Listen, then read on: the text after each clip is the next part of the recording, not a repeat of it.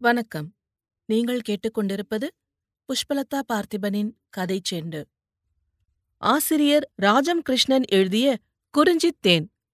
அத்தியாயம் ஆறு. கனவில் கண்ட ஒளி. காவலுக்கு வந்து அன்றுபோல் ஜோகியின் தந்தை ஒரு நாளும் கண்ணயரவில்லை. கடனும் கவலையும் வஞ்சமும் வறுமையும் வருத்தும் உடலை ஏறிட்டு பார்க்காத நித்ராதேவி அவனை அன்று பரிபூரண நிம்மதியில் தாலாட்டி கண்ணயர செய்துவிட்டாள். அந்த உறக்கத்தினூடே பின்னிரவில் அவன் ஒரு கனவு கண்டான். கவலையில் பிறந்த கனவல்ல அது. நிறைவேறாத ஆசையை நிறைவேற்றிக் கொள்ள பொல்லா மனம் சிருஷ்டித்த மாயமல்ல அது. அவனுக்கு அது இறைவன் அருள் கொண்டு கூறிய நற்செய்தியாக தோன்றியது. பெருநெருப்பு ஒன்று கீழ்திசையில் தெரிகிறது. செஞ்சோதியாய் சொக்க வைக்கும் ஒளிப்பிழம்பாய் இருளை கரைக்கவல்ல அனற்குவையாய் தோன்றிய அந்த மண்டலத்தில் முதியவர் ஒருவரின் முகம் தெரிந்தது. கம்பீரமான அகன்ற நெற்றி வீரத் திருவிழிகள் உயர்ந்த மூக்கு சாந்தம் தவழும் புன்னகை இதழ்கள் செவிகளில் மணிக்குண்டலங்கள் ஒளிர்கின்றன. நெற்றியிலே செஞ்சந்தனம் துலங்குகிறது. அந்த முகத்தை வைத்த கண் இமைக்காமல் பார்த்துக் கொண்டே இருக்கலாம் என்று தோன்றியது லிங்கையாவுக்கு. அறிவும் ஞானமும் பழுத்த அந்த முகம் தன்னை அழைப்பதாகவும் ஓயாது அழைத்துக் கொண்டே இருப்பதாகவும் தோன்றியது. யார் இவர்? அழற்கடவுளோ? அல்லது அழலேந்தும் பெம்மானின் ஒரு தோற்றமோ? இல்லை தர்மதேவனோ காலதேவனோ ஒளி தெய்வமோ? அவன் அந்த முகத்தின் காந்தியில் லயித்து கிழக்கு நோக்கியே செல்ல ஆரம்பித்தான். சிறிது நேரம் சென்ற பின்னரே அவனுக்குத் தான் மட்டும் நடக்கவில்லை கூட சிறு பையன் ஒருவனையும் அழைத்து வருகிறோம் என்று புலனாயிற்று. அவன் ரங்கன் என்பது அவன் மனசுக்கு தெரிந்தது. பையன் சாதாரணமான கச்சையும் மேற்பார்வையும் கம்பளியுமாக இல்லை. உள்ளாடை மேலாடை இரண்டும் அணிந்திருந்தான். தலைமுடியை உச்சியில் முடிந்து கொண்டு நெற்றியில் சந்தனப் பொட்டுடன் விளங்குகிறான். மேலாடை நழுவி நழுவி விழுவதால் தூக்கி தூக்கி போட்டுக் கொள்கிறான் வேகமா வாரங்கா என்று கூறிய வண்ணம் லிங்கையா திரும்பி பார்க்கிறான். ஆ ரங்கன் என்று நினைத்தேனே. சந்தன பொட்டணிந்து பால்வடியும் இந்த முகம் ஜோகிக்கு உரியதல்லவோ? நீயா வந்தாய்? ஜோகி நெருப்பு சுடும். நீ சிறியவன். போ என்றான் அவன். சுடாது. ஹெத்தே சாமியை நானும் பார்த்து கும்பிட வருவேனப்பா என்று குதித்து நடக்கிறான் குழந்தை. நீ வேண்டாம் ஜோகி ரங்கன் தான் வேண்டும். ரங்கன் இங்கே ரங்கா? கையை உதறிவிட்டு அவன் திரும்புகிறான். கீழ் திசையில் அடர்ந்த காட்டு சோலைகளிடையே புகுந்து அந்த ஒளிக்கதிரோன் உலக பவனிக்கு புறப்பட்டு விட்டான். மாதன் சுருட்டும் கையுமாக வெயிலில் வந்து குதித்துக் கொண்டிருந்தான். முன்னிரவின் இன்னிசை நினைவுக்கு வர லிங்கையா புன்னகையுடன் எதிரே வந்தான். வா தம்பி காவலுக்கு போய் வருகிறாயா? ஆமாம் எருமை கால் உடைந்து போச்சாமே. அப்பப்பா என்ன பெண் பிள்ளை தம்பி வீட்டில் மொழு மொழுவென்று உயிரை எடுக்கிறாள் என்றான் கசப்புடன் அண்ணன். இந்த வார்த்தைகளை உள்ளிருந்தே கேட்ட நஞ்சம்மை அம்பாய் பாய்ந்து வந்தாள். நானா உயிரை எடுக்கிறேன்? இந்த வீட்டில் எந்த பெண் பிள்ளை இருப்பாள்? ஓர் உப்புக்கு கூட உதவாமல் உட்கார்ந்திருக்கிறீர்கள் என்று அவர்கள் சிரிக்கிறார்கள். உதவாக்கரை பயல் நேற்று போனவன் தலையே நீட்டவில்லை. குழந்தைக்கு வேறு காய்ச்சல். வீட்டில் ஒரு பண்டமில்லை விளக்குக்கு எண்ணெய் இல்லை. அவள் ஓயாமல் நீட்டியதற்கும் அண்ணன் சிரித்தான். மலையிலிருந்து விழும் அருவி கூட நிற்கும் தம்பி. இவள் வாய் நிற்காது. ரங்கன் பயல் எங்கே? நீ கண்டாயா? என்றான். இரவு பரணியிலே படுத்திருந்தான். வீட்டுக்கு அழைத்து வந்து சோறு போட்டேன். அங்கேதான் தூங்குவான். விளையாட்டு பையன். பொறுப்பு வந்துவிட்டால் சரியாய் போய்விடுவான். ஒரு நாள் பார்த்து அவனுக்கு பால் கறக்கும் உரிமையைத் தரும் சடங்கை செய்துவிட வேண்டும் என்றான் லிங்கையா உடனே அண்ணன் மனைவி பாய்ந்தாள். தம்பிக்காரர் கிண்டல் செய்கிறார். கேளுங்கள். நேரே சிரிப்பதைக் காட்டிலும் சிரிக்காமல் சிரிக்கும் அழகை பார்த்துக் கொண்டு உட்கார்ந்திருக்கிறீர்களே. எனக்கு நாவை பிடுங்கிக் கொள்ளத் தோன்றுகிறது. இந்த வீட்டுக்கு ஏன் வந்தோம் என்று இருக்கிறது. எருமை ஒன்றையும் பிள்ளை கீழே தள்ளி தீர்த்துவிட்டான். கையாலாகாத உங்களிடம் சடங்கு செய்யலாம் என்று சொல்கிறாரே. இப்படியெல்லாம் ஏன் தப்பாக நினைக்கிறீர்கள் அண்ணி? நாம் வெவ்வேறு வீடுதானே ஒழிய வெவ்வேறு குடும்பம் அல்ல. இதுவரையிலும் அப்படி நினைத்திருந்தாலும் இனியும் அப்படி நினைக்க வேண்டாம். என்னிடம் இருக்கிறது என்று நினைக்காதீர்கள். நம்மிடம் இருக்கிறதென்று சொல்லுங்கள். ரங்கன் வேறு ஜோகி வேறு அல்ல. நம் கொட்டிலில் மாடுகள் இல்லையா? என்றான் லிங்கையா. தம்பியின் பேச்சில் அண்ணன் உருகிப் போனான். அவன் தன் பலவீனத்தை அறிவான். ஆனால் அதை வெற்றி கொள்ள முடியும் என்ற நம்பிக்கைக்கு இடமின்றியே அவன் பலவீனத்துக்கு அடிமையாகிவிட்டான். தம்பி என்று உணர்ச்சியுடன் தம்பியின் கைகளைப் பற்றினான். அவன் கைகள் நடுங்கின. அந்த கரடுமுரடான முகத்தில் அவன் கண்டத்திலிருந்து வரும் இசை போல் கண்ணீர் உருகியது. நஞ்சம்மை இதுவும் நிசமாக இருக்குமோ? என்று அரிசயித்து நின்றாள். கூலி வைத்தேனும் எல்லா பூமியையும் திருப்புவோம். அண்ணி நீங்கள் இனிமேல் வீட்டுத் தொல்லையை எல்லாம் காதில் போட்டுக் கொள்ளாதீர்கள். உங்களுக்கு என்ன வேண்டுமானாலும் நம் வீடு வந்து எடுத்துப் போங்கள். இல்லையேல் சொல்லி அனுப்புங்கள். லிங்கையா இவ்விதம் மொழிந்துவிட்டு தன் வீட்டுக்குள் சென்றான். பரபரப்புடன் காலை பணிகளில் ஈடுபடலானான். காலை பணிகளை முடித்துவிட்டு அவன் மறுபடி வெளியே கிளம்பும் முன் மாதி அவனிடம் வந்தாள். ரங்கனை பற்றி பேசத்தான். அவர்கள் பையனை இங்கே வைத்துக் கொள்வது சரி. நஞ்சக்கா பேசுவது நன்றாக இல்லை. அவர்கள் பையனை நாம் அபகரித்துக் கொள்கிறோமாம். தண்ணீருக்குப் போன இடத்தில் சத்தம் போடுகிறாள். ஒரு குளம் வறட்சி என்றால் இன்னொரு குளத்துத் தண்ணீரை ஊற்ற முடியுமா? நமக்கென்ன? ஜோகியின் தந்தை மனைவியை நிமிர்ந்து விழித்துப் பார்த்தான். அவள் அந்த பார்வைக்கு அடங்குபவளாக இல்லை. பெரியவரே பார்த்து முன்பே அவர்களை வேறாக பிரித்திருக்கிறார். இப்போது நீங்கள் ஏன் மாற்ற வேண்டும்? அவர்கள் பூமியில் நீங்கள் பாடுபடவும் வேண்டாம். அவர்கள் பிள்ளையை சொந்தமாக நம் வீட்டில் வைத்துக் கொள்ளவும் வேண்டாம். மாதி என்றான் லிங்கையா. நீ என்ன? என்றுமில்லாமல் பேசிக் கொண்டு போகிறாய்? அண்ணியின் பேச்சுக்கு நீ ஏன் வகை வைக்கிறாய்? அண்ணி அந்த வீட்டில் நெடுநாள் இருப்பாள் என்று எண்ணுகிறாயா நீ? லிங்கையாவுக்கு வேதனை மண்டிக் குரலில் படிந்தது. ஒரு நாள் அண்ணி ஊர் பஞ்சாயத்தை கூட்டி விடுதலை வாங்கி போய்விடுவாள் என்று எனக்கு தோன்றிக் கொண்டே இருக்கிறது மாதி. நாமே பாடுபட்டு எத்தனை நாள் அந்த குடும்பத்துக்கு உழைக்க? என்ன செய்வது? காக்கைதான் கூடு கட்டும். குயில் கூட்டு கட்டுவதில்லை. குயில் கூடு கட்டுவதில்லை என்று காக்கை ஒரு குயில் குஞ்சை கூட வளர்க்காமல் விடுவதில்லை. மாதி தொதவர்கள் இருக்கிறார்கள். அவர்கள் மண்ணில் பாடுபடாதவர்கள். அவர்கள் மலையில் நாம் வந்து குடியிருக்கிறோமே என்ற காரணத்துக்காக நாம் இன்னும் அறுவடைக்கு அறுவடை அவர்களுக்கு தானியம் கொடுக்கிறோம். சட்டியும் பானையும் அறிவாளும் கொட்டும் ஈட்டியும் செய்து நமக்குத் தந்து நம் வாழ்வுக்கும் சாவுக்கும் வந்து மேளமும் தாளமும் பாட்டும் அளிக்கும் கோத்தருக்கு நாம் தானியம் கொடுக்கிறோம். காட்டுக்குறும்பரிடம் மந்திரம் மாயம் என்று பயந்து கொண்டு அவர்கள் கேட்பதெல்லாம் கொடுக்கிறோம். மனையில் வாழும் மற்றவரிடமெல்லாம் சகோதர முறை கொண்டு வாழ்கையில் அண்ணன் என்ன தீங்கு செய்தான்?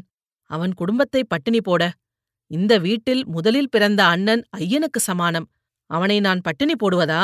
சொல்லு மாதி. மாதி வாயடைத்து நின்றாள். சரி சுடு தண்ணீர் போட்டு வை. நான் மணியக்காரர் வீடு வரையில் போய் வருகிறேன். என்று லிங்கையா பணித்துவிட்டு வெளியேறினான். அந்த சாரியில் மறு கோடி வீடுதான் கிருஷ்ணனின் தாத்தா கரியமல்லரின் வீடு. ஊருக்கு பெரியவர். அவருக்கு வாரிசாக மகன் இல்லை. இரு மனைவிகள் கட்டியும் மூவரும் பெண்மக்களே மூவரும் மணமாகி கணவர் வீடுகளுக்கு சென்றுவிட்டனர்.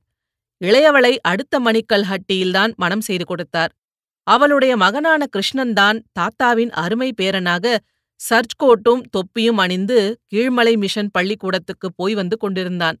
ஊரில் ஒரு தவறும் முற்றி சச்சரவு உண்டாகாதபடி ஓர் அணை போல் இருந்து வந்த அதிகாரி அவர். அவருடைய அணையில் அந்த மரகத மலையும் மணிக்கல் ஹட்டியும் அடுத்துச் சுற்றியுள்ள சின்ன கொம்பை கீழ்மலை முதலான குடியிருப்புகளும் அடங்கி அவர் வாக்குக்கு மதிப்பும் செல்வாக்கும் வைத்திருந்தன. சுற்றியுள்ள அந்த ஐந்தாறு குடியிருப்புகளில் உள்ளவர்களுக்கும் பொதுவான கோயில்கள் பொதுவான விழாக்கள் உண்டு. விதைக்கவும் விதைத்த பலனை அனுபவிக்கவும் விழாக்களுக்கு நாள் நிச்சயிக்கவும் கூட்டம் போட்டு தீர்மானங்கள் செய்து கொள்வார்கள். கரியமல்லரை ஜோகியின் தந்தை காண வந்தபோது அவர் வாசல் வராந்தாவில் தொரியன் கயிற்றுக்கட்டிலுக்கு கயிறு போட பார்த்து கொண்டிருந்தார். லிங்கையாவை கண்டதுமே அவர் நல்லா இருக்கிறாயா? வா. எருமை விழுந்து காலுடைந்தது எப்படி இருக்கிறது? என்று விசாரித்த வண்ணம் புறமனைக்குள் வரவேற்றார். அப்படியேதான் இருக்கிறது. நான் உங்களிடம் ஒரு முக்கியமான செய்தி சொல்ல ஆலோசிக்க வந்தேன் என்றான் லிங்கையா. அப்படியா? நானும் கூட ஒரு முக்கிய காரியமாக உனக்கு சொல்லி அனுப்ப நினைத்திருந்தேன். உட்கார். பொதுவாக பயிரை குறித்து விளைவை குறித்து அறுவடையை குறித்து அவர்கள் மேலெழுந்தவாரியாக பேசிக் கொண்டிருக்கையில் கிருஷ்ணனின் தாய் வந்து லிங்கையாவை குசலம் விசாரித்தாள். பருக மோர் கொண்டு வந்து வைத்து உபசரித்தாள். அண்ணன் மணிக்கல்ஹட்டி பக்கமே வருவதே இல்லை என்று குற்றம் சாட்டினாள். வந்து மாசக்கணக்கில் உட்காருவேன். விருந்தாக்கி போட வேண்டும் என்றான் ஜோகியின் தந்தை நகைத்த வண்ணம் வருஷக்கணக்கில் வந்து உட்கார்ந்தாலும் தங்கை சளைக்க மாட்டாள் என்று பதிலுக்கு அவள் நகைத்தாள். லிங்கையா பெரியவரை பார்த்த வண்ணம் தொண்டையை கனைத்துக் கொண்டு தொடங்கினான். ஏறக்குறைய அவன் வாயெடுக்கும் முன் கரியமல்லரே நானே முக்கியமாக உன்னை பார்க்க இருந்தேன் தம்பி. நம் மையன் கோயில் நெருப்பை காக்க அந்த கீழ்மலை பையன் வந்து ஐந்து வருஷங்கள் ஆகிவிட்டன. அவன் இனி கல்யாணம் கட்டிக்கொண்டு வீட்டுக் கொடியை காக்க வேண்டும் என்று அவன் மாமன் நேற்று என்னிடம் வந்து அபிப்பிராயப்பட்டான். அடுத்தபடியாக ஐயன் நெருப்பை காக்க ஒரு பையன் வரவேண்டுமே. சீலமுள்ளவனாய் பொய் சூது அறியாதவனாய் இறைவர்க்குரிய காணிக்கைகளை தனக்கே சொந்தமென்று என்னும் பேராசை இல்லாதவனாக நினைத்தபோது உண்ணும் பெருந்தீனிக்காரனாக இல்லாதவனாக நல்ல பையனை தேர்ந்தெடுக்க வேண்டுமே. உன் பையன் ஒரு குறிஞ்சி ஆகவில்லை என்று கூறி நிறுத்தினார். ஜோகியின் தந்தை கண்ட கனவையும் தன் யோசனையையும் அவற்றை வெளியிடும் முன் பெரியவர் வாயிலே வந்த செய்தியையும் எண்ணி எண்ணி உளமகிழ்ந்தான். எத்தகைய சுபசூசகங்கள்? ஆனால் ரங்கனுக்கு பதிலாக பெரியவரும் ஜோகியையே குறிப்பிட்டு கேட்டதுதான் மலரிடையே ஒரு சிறு முள்ளென உறுத்தியது அவனுக்கு. இல்லையே ரங்கனுக்குத்தான் சரியான பிராயம். நானும் நேற்றிரவு ஒரு கனவு கண்டேன். என்று லிங்கையா கனவை விவரிக்கையில் இடையிடையே கரியமல்லர் தம்மை மறந்து தலையை ஆட்டினார். கண்கள் கசிய கீழ்திசை நோக்கி கையெடுத்து கும்பிட்டார். லிங்கையா கனவில் கண்ட ஐயனையும் ஜோதியையும் விவரித்ததுடன் கையில் பிடித்து சென்ற பாலகன் ஜோகி என்பதை மாற்றி ரங்கன் என்று கூறினான். கரியமல்லர் கண்களை மூடியவராய் அமர்ந்திருந்தார். அந்த மலை பிராந்தியத்தில் முதல் முதலாக வந்து ஊன்றிய முன்னோரான ஹெத்தப்பரின் நினைவு கோயில் அது. அந்த பக்கத்து மலைக்காரர் அனைவரும் அவருடைய வழி வந்தவர்கள் என்பது நம்பிக்கை. இளமையின் விகாரம் தோய்ந்த எண்ணம் முளைக்காத பால பருவத்து பையனே அந்த கோயிலின் நெருப்பை காக்கும் புனிதமான பணிக்கு உகந்தவனாவான். அந்த நெருப்பே அந்த கோயிலுக்குடைய தெய்வம். ஊரார் காணிக்கையாக அளிக்கும் எருமைகளும் தானியங்களும் தீயை காக்கும் பையனுக்கு உரியவைதாம் என்றாலும் அவன் எந்தவிதமான ஆடம்பர சுகபோகங்களுக்கும் இடம் கொடுக்கக்கூடாது. வீடு சுற்றம் யாவும் மறந்து அந்த புனித நெருப்பை போற்றும் பணி ஒன்றே அவனுடையது. ஒரு நாளைக்கு ஒரு முறையே அவன் உண்ணலாம்.